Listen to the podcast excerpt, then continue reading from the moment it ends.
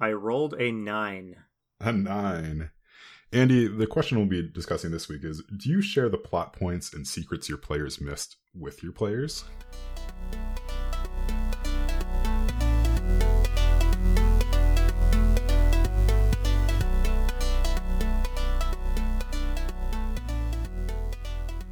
Hello and welcome to Roll for Topic, a roundtable discussion about topics related to running role playing games. I'm Chris Salzman. And I'm Andy Rao. Well, Andy, I'm back. Chris, we've missed you. I've missed you. oh, well, thank you. Hasn't quite been the same uh, without you. Mostly because I've had to do all of the uh, audio editing. Uh, yes. So although editing, you still had to record the episodes and stuff. Yeah. So I'm I'm back from paternity leave, and I will tell you that despite being back from paternity leave, it turns out I still have a baby. so still have all the all the stuff and the responsibilities and things, but I guess I'm a little less tired maybe or more used to it now. So, uh, Chris, can you tell us one uh, outrageously cute thing that your baby does that, like, mm-hmm. you think is an amazingly cute story that everyone else will be like, "Oh, it's just a baby, whatever." Yeah, this is perfect. Um, thank you for giving me this opportunity to talk about my baby. Yeah, um, and also for limiting me to one thing. yes, yeah, yeah. Uh, so uh, my my son is two months old, and he's trying very hard to talk already. Oh, um, so he he can kind of say hello right Oh my now. goodness! It's, it's like he just sort of mimics us in tone and sort of like the syllables a little bit, but it sounds for it sounds sort of like Hodor. okay. It's a little it's a little dopey, but it's really cute. It sounds adorable. And at yeah. two months I think you might have some sort of a like genius uh, on Please your hands. No. Yeah. yeah. we just want we just want a normal, healthy, healthy You don't want the like the Kwisatz Haderach. No. please, please no. I read the first book and it just did not go well. okay. yeah, so that is the the one cute story. Yeah, so I think in a couple weeks, right when he has some vocabulary, he'll start running a game for us. So let's oh, yeah. let's get him booked. Like, yeah, get him booked. Yeah. I did want to ask you a question though, Andy. So my my daughter is getting to the age where she is getting into Legos for the first oh, time, uh-huh. like where she's actually can sit down and build something, um, which is super fun. Yeah. Um, yeah, so she's starting to use her imagination a little bit more with that too, right? Like she'll want to build other stuff, things like that. But we also started telling each other, like I started telling her stories about one of her stuffed animals. So like, okay. this is sort of my first, my first step towards like, hey, let's do some like adventuring sort of thing. So yeah. I, I told her, I told her a story about her, um, her stuffed rabbit named Cookie who wanted to go on an adventure. And Cookie went on an adventure and she lit a fire and she was going to sleep for the night. And then a bad, a bad rabbit came to try to take her stuff oh. in the middle of the oh. night. So my daughter's reaction was, well, I take it back and then I go inside and never go on another adventure. okay. So she's the question, Bilbo Baggins of like. Yeah, it was, it was exactly that. Unfortunately, I'm not Gandalf, so I cannot force her through nefarious means. Um, but yeah, so my question to you is like, what was the first sort of story or little game that you played with your kids that you felt like really set them on the right path of of wanting to be a giant nerd? Oh, that's a great question, and I don't know if I remember. It would have been with my daughter, who's now a um, who's now twelve. I had lots of experiences with my daughter of like proto role playing mm-hmm. sorts of things and i i just genuinely don't remember what the first experience was but i think it was i used to tell her uh, bedtime stories that i would you know kind of make up on the fly and i would just give her choices at points in those stories. You know nothing like uh, dice rolling or character sheets or anything like that but just you know choose like choose your own adventure type of stuff yeah. with real simple choices. And probably around the same time we also started messing around with um, taking a couple of board games we had that just had some good like fantasy dungeon tile e type pieces to them Mm-hmm. and uh, telling little stories with those having you know just branching choices here and there and i think on that we might have started rolling the dice just mostly because it's fun to roll the dice, not because Mm-hmm. there is any real need to like add up the combat Yes. values or anything like that. But Yeah. so yeah, I think it started with um, bedtime stories that uh, had a little bit of a choose your own adventure aspect to them. Yeah. That's good. Yeah, we we also play a game with with the dice, right? So we have a, a giant kind of bowl that's full of D and D dice, for lack of a better term, um, because right, again, like we're nerds and stuff. So she will she invented this game where we basically take a handful of them and we roll them and try to get like matched numbers. I promise you, there is a commercial game out there somewhere that is exactly that. Yeah, uh, and it costs like thirty five dollars. Yeah. Uh, yeah. Probably. It's it's not a very fun game, but it's good for her like reading numbers and things like that. but yeah, so I need to I need to sort of like blend these uh these stories and then also the dice rolling stuff together somehow. Start weaving them into something. Yeah, at some point the randomness that dice bring really starts can add something fun in the kid's mm-hmm. mind, I think. Yeah. Not randomness like you succeeded or you failed so much as just what interesting thing is going to happen. Let's just let's roll and find out instead of deciding yeah. ourselves. Uh, anyway, so we should get get onto our actual topic Indeed. rather than talking about our kids, which is what happens when when dads talk. But so, yeah, it's it's the worst. Like we we hate ourselves for it, but we do it anyway. So, but you can't you can't help yourself. Yeah, but uh, so the topic right that you rolled is uh, about do you share the plot points and secrets your players miss with your with your players? So the thought behind this question, I believe, is right like so when you have that really good like kind of secret or there's some sort of like cool plot line that your players just did not find or didn't, you know didn't go down that path for whatever reason after the session or like you know shortly thereafter, do you tell them about it or do you keep it secret?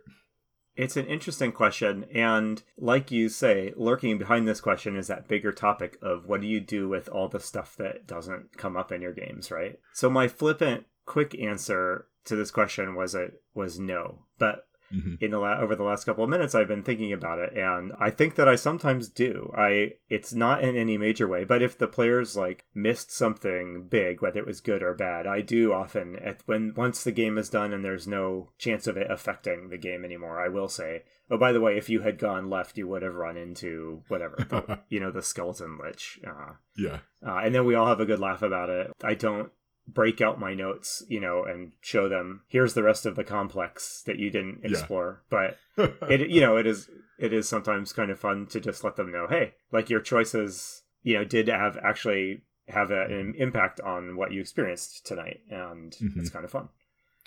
Yeah, I'm I'm trying to th- like think like what like what is the so the reason you share is right because you get something out of it too, right? Like I don't think the pl- like players do want to sort of know like all the possibilities, right? They, they would love to just be able to just sort of hit save and rewind and kind of keep trying stuff yeah. over and over. But like, I think because I, I have the same inclinations too, right? Like sometimes I just really need to share it. Like I just have to share it.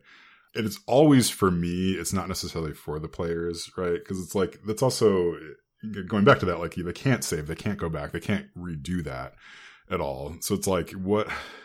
Guess what I'm I'm trying to ask is like like so is that satisfying like your need as a storyteller to tell tell the players that or is it you know something else going on i do have player like players will sometimes ask after a game what would have mm-hmm. happened if we had turned left or what if we had yeah we had, what if we had uh, taken the job from mr x instead of from mr y mm-hmm. and sometimes there's just simple curiosity or maybe a, a, concern that they missed out on something amazingly cool which is rarely mm-hmm. the case because if it was that amazingly cool i'll make sure that they you know get a chance to experience it. But as yeah. for you know what you get out of it, for players, I think they're you know a little bit of curiosity can be satisfied. For GMs, I don't know. I think we all get a little bit of a kick out of being that sort of keeper of secrets.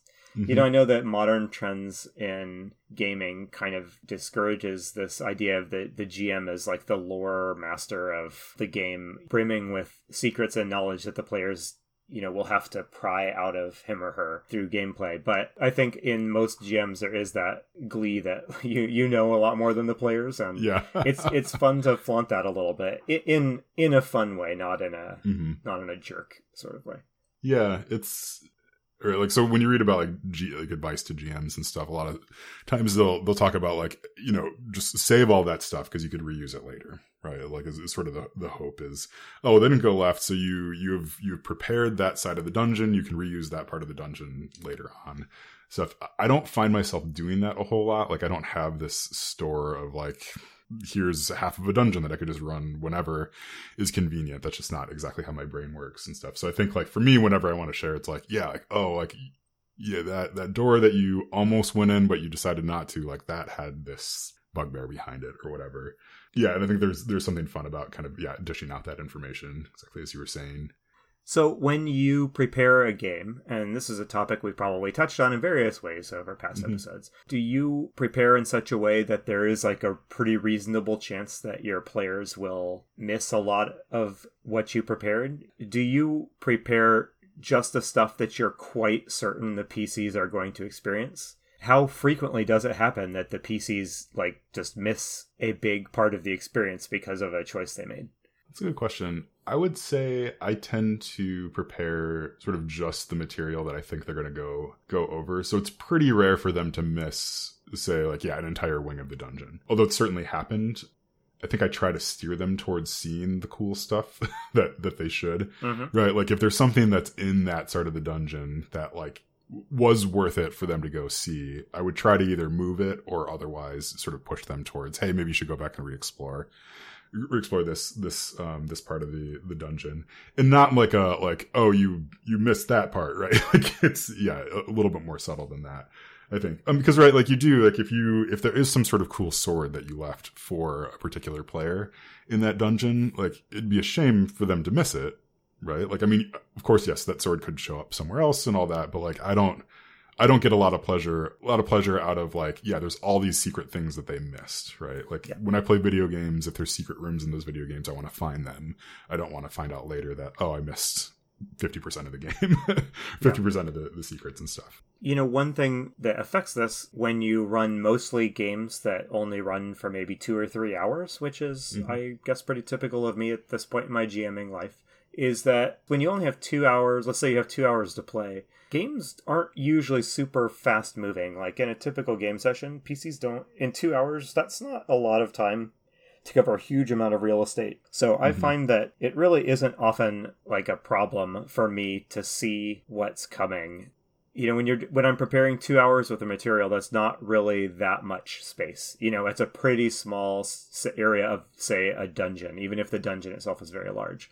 Mm-hmm. So it's pretty rare that I spend like hours and hours, you know, preparing the section of the dungeon that they never get to because the way it works out is I'll see which area of the dungeon they're heading towards or what they're expressing interest in and then you know for the next game I'll I will prepare in anticipation of the hints that they've already given me about what they want to do or the direction they want to go so mm-hmm. I honestly don't often find that there is uh, you know a huge amount of info that they haven't seen or experienced as a player, have you ever had the GM kind of tell you what you missed? I can't think of any specific examples, but I'm sure I've been in that spot of saying, "Oh, hey, mm-hmm. what was uh, what was up with that one guy that we mm-hmm. didn't pay much attention to?" Or you know, yeah. just just this really small scenes, nothing yeah. too huge. I don't think you. Um, yeah, similar, right? Like I think um, my expectation is sort of like the GM is is is trying to lead us through a story somewhat, right? So like if something didn't come up, then it's fine, it didn't come up um, right I, I could see if i was more of a completionist about d&d or whatever right? It would be a little bit more like oh like yeah i'd have kind of a laundry list of questions about what could have been.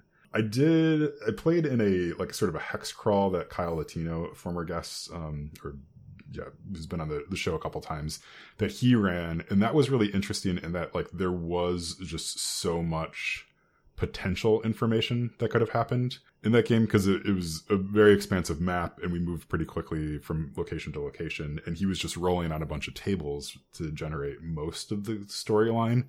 And so that was an interesting experience in that like any of the questions that we would have had for him along the lines of like oh like what you know like what did we miss? It was like well let's all decide what we missed right? Like mm-hmm. that was sort of the, the the tactic or the, the the route that that would have taken because there was there was just like this huge possibility space in that game. Yeah so it makes me sort of wonder if this if this question like how would it be different for you know like if you're running like a mega dungeon right like or you know sort of a different kind of campaign other than sort of a narrative based one so if you are running a mega dungeon right like where you are naturally sort of coming up with a ton of different levels or you know you're preparing a bunch of different levels because they could be going all sorts of other places like the thought with those is that you are going to miss a huge chunk of it right? Like yeah and so in that scenario then I don't know like would you agree like do you think that you maybe do your players a disservice if you if you tell them the things that they miss because then they can never really experience that that part of it if they ever go back yeah those are all interesting points while you were talking i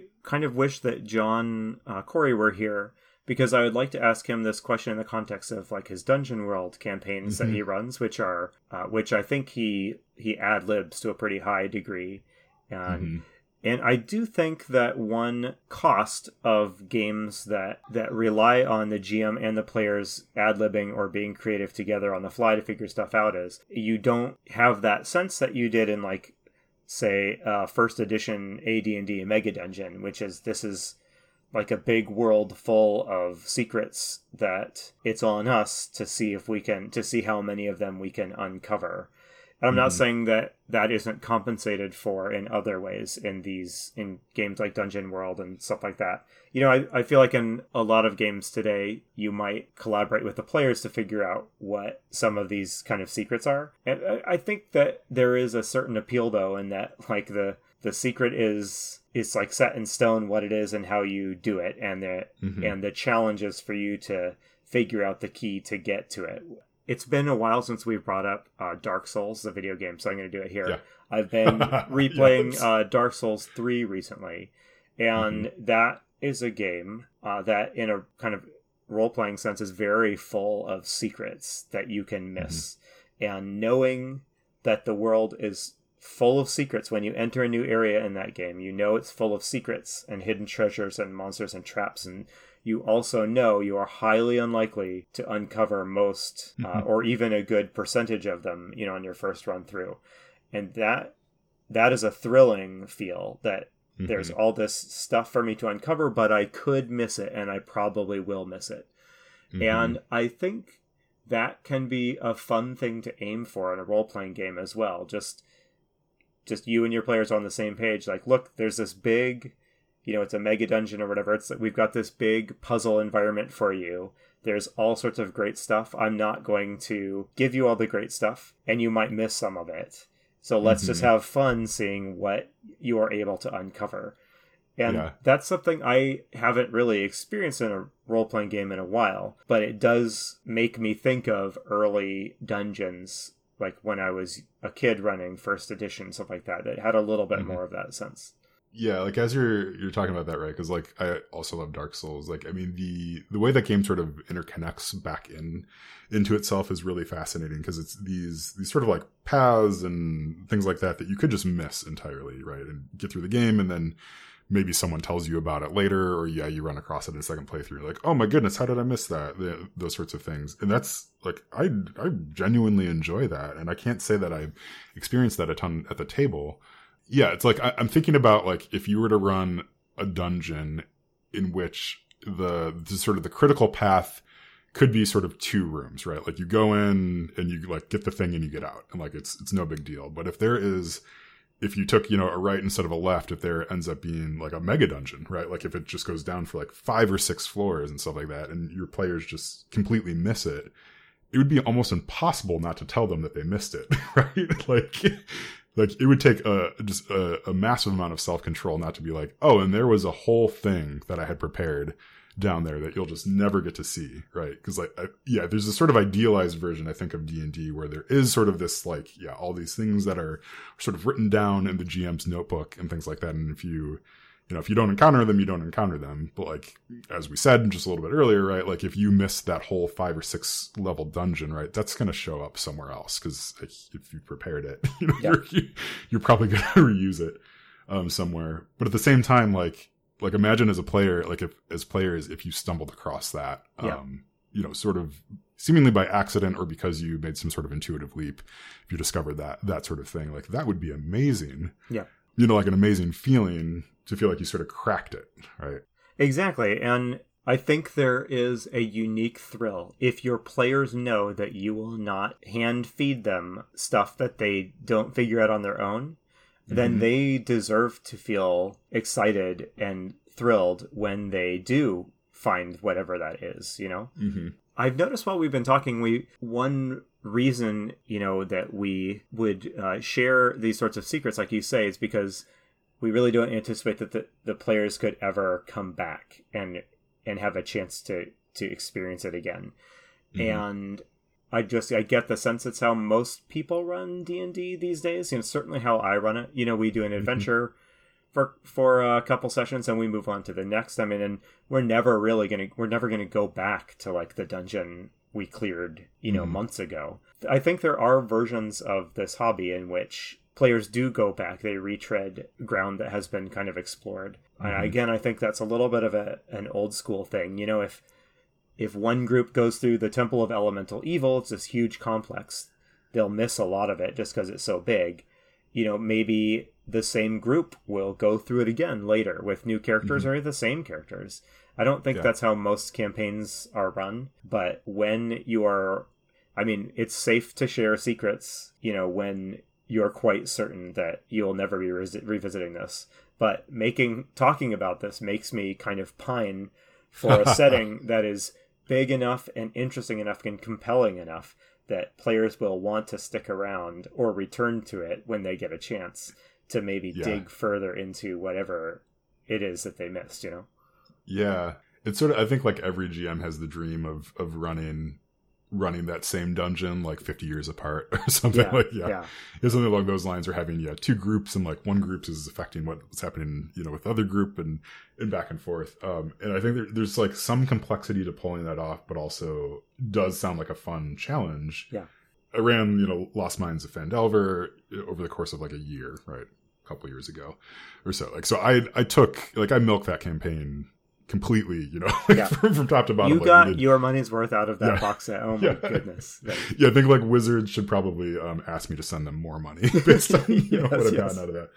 You know, but like I'm thinking about like how fun would it be to pick up that campaign like in in real world time like a decade from now with the same group of people like enough that they've sort of forgotten maybe some of the details right? And like just reuse maybe the same setting you know like in some way. And it's like all those same locations are still there right? But everything's sort of shifted over the years right? Mm-hmm. Because like i think that could be that could be really fun right? And then and then you'd have a chance to sort of revisit some of those things um, that maybe they missed or you know or, or looked over or um or to like let them sort of exp- explore the ramifications of of you know what they did. That could be really fun. That's a really great long-term project uh, but it would take again quite a bit of self-control for you to not like give it away in Yeah. the intervening years right? Or like you know right afterwards like oh like and yeah if you come back later like this has happened to it. Have you ever this is going a little off topic, but have have you ever thought about seriously thought about running the same adventure a second time for people that already went through it? And I don't mean overhaul it so it's all different. I mean, hmm let's run. We had fun with my Lost Mines of Phandelver. Let's do it again. Yeah, I've I've had that thought. I think that I would personally enjoy it. I don't know if the players would as much, but I could be wrong, right? Like, I guess I've never tried it. Have you? Have you, I you have thought about this? No, I have not. I have not. I have thought about it. I've thought about what it would take to make that fun, and I haven't figured out what would make that fun for everyone, so I haven't done it. I've Yeah. certainly run the same adventure for different groups, like, Mhm. oh, you know, many times. But I am a little intrigued by this idea. It's been on my mind recently because I've been reading through the newly, the new edition of the Enemy Within campaign for the Warhammer role playing game. hmm This was a this is a, a famous role playing campaign. It's a series of adventures that came out. I don't know. I think in like the eighties. I missed it when it came out, but I've hmm for decades I've heard, oh, Enemy Within, one of the great campaigns. And in the new edition, it's full of these sidebars that are like basically if you ran this in the 80s and are running it now, here's some suggestions for like shaking it up a little bit in case your characters remember Great. in case your players remember like who was the bad guy, you know, and that sort of thing. And Yeah. and it's got all these it's full of it's a campaign that's full of secrets and plots that if if you did know who was actually behind it the whole time it would kill, you know, Mhm. that has a high chance of killing the fun of the adventure. So that you know, that is kind of an unusual and unique situation but it did make me think if we had a blast with something you know Mhm. is there a way to to play it again like you know is there a way to play it again and focus on the stuff we missed in the way that if i played dark souls again for like the eighth time i'm Mhm. i'm looking in the parts of the game that i bypassed in my earlier playthroughs right Uh, Yeah. So I think you know on a practical level, probably not, and I don't really think I'm ever going to do that. But it Mhm. is an interesting kind of abstract idea to consider. yeah, it would be it'd be tough. I mean, like we certainly watch movies again and again, and like read books over and over and over. Like so, there's absolutely precedent for consuming the same media, even when you know exactly what's going to happen. Yeah.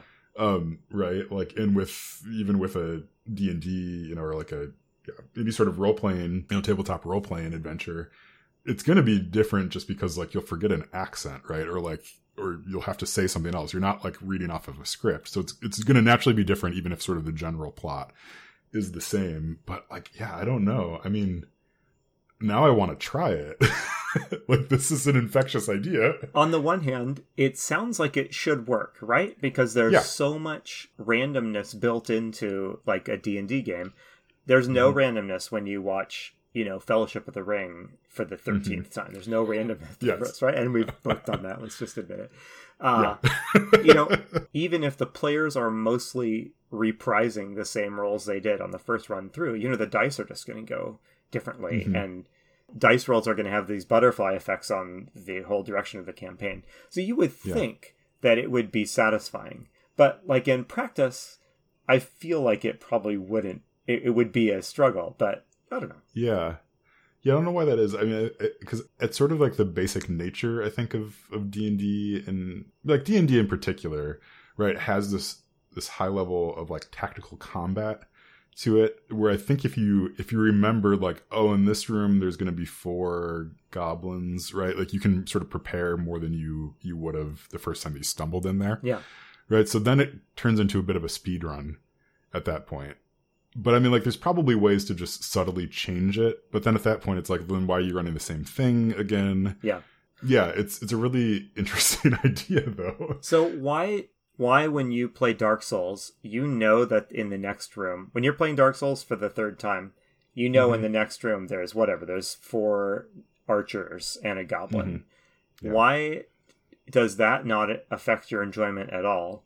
But like I think we both have the sense that if the D&D group knew that in that room there's four archers and a goblin, it would seem to lose something. Why do you think that is? Yeah, uh, that's super fascinating. It's like if you if you know know all of that ahead of time, most D and D parties will sit there and like optimize their strategy so much beforehand, which is fun for them. I don't know if it's fun for the GM, it's fun fun when you're a player to like sort of sit there and optimize your strategy. I think you just end up doing that from room to room. Right, like going back to the original topic, right? Like we're talking about secrets and stuff like that. Like there is there is something about the fact that you don't just hand the players the source book that you're reading when you're preparing. Like there's something there about the asymmetry of information that like sort of makes the hobby tick, right? Like Yeah.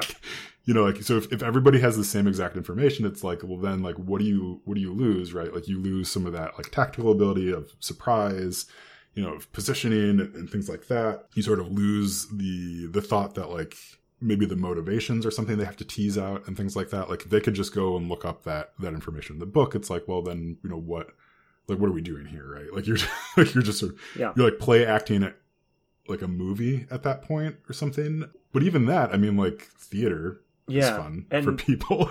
or a Yeah. board game, you know, I mean you're yeah. it, it you're doing something and it might be fun Mhm. but it, it does feel like we have there's been sort of a ground change in what we're doing you know it doesn't Yeah. feel like d&d exactly anymore I think it would be it would almost be more disconcerting if you were to replay it, but if you if you subtly change things, right? So there's five goblins instead of four. Like I think for the the players, it would be like it'd be more shocking than had they just walked in and not known that there was anything in there. if like they have this this sort of notion of oh, this is what I'm going to see in this room, you know, like because I know this is what I'm going to see in this room, but then it's not that. Yeah, this really really makes me want to run the same one shot. i know a couple I do too. I'm with I'm, the same group of people. I'm incredibly curious now i mean if you're listening and Yeah. you have done this please tell us like i just would love to hear about someone if you Yeah. ran the same thing for the same group and you didn't meaningfully change it up like please tell me how it went there's no chance i'm going to like waste one of my precious gaming opportunities this year yes. on a weird experiment that might not be fun but i would Yeah. yeah. Yeah, I mean it, it it does also make me wonder like yeah, like if so if that turns out to be fun then like why not just hand everybody the the books, Yeah. you know, at the, ahead of time. But yeah, I don't know, it's it's really interesting. Like yeah, you, you've you've completely taken this topic and like it made me think about like what if there just are no more secrets, right? Right. Like what about this, Chris? You know, like take your question. yeah, you know, to bring it back around though, uh, there is something intangible but undeniable about the appeal from me as a game master of those secrets. And Mm. I mean, I think it's why I, and I'm going to project out, and I'm going to say a lot of GMs. I mean, I love reading game books, I love reading adventures, I like knowing this stuff.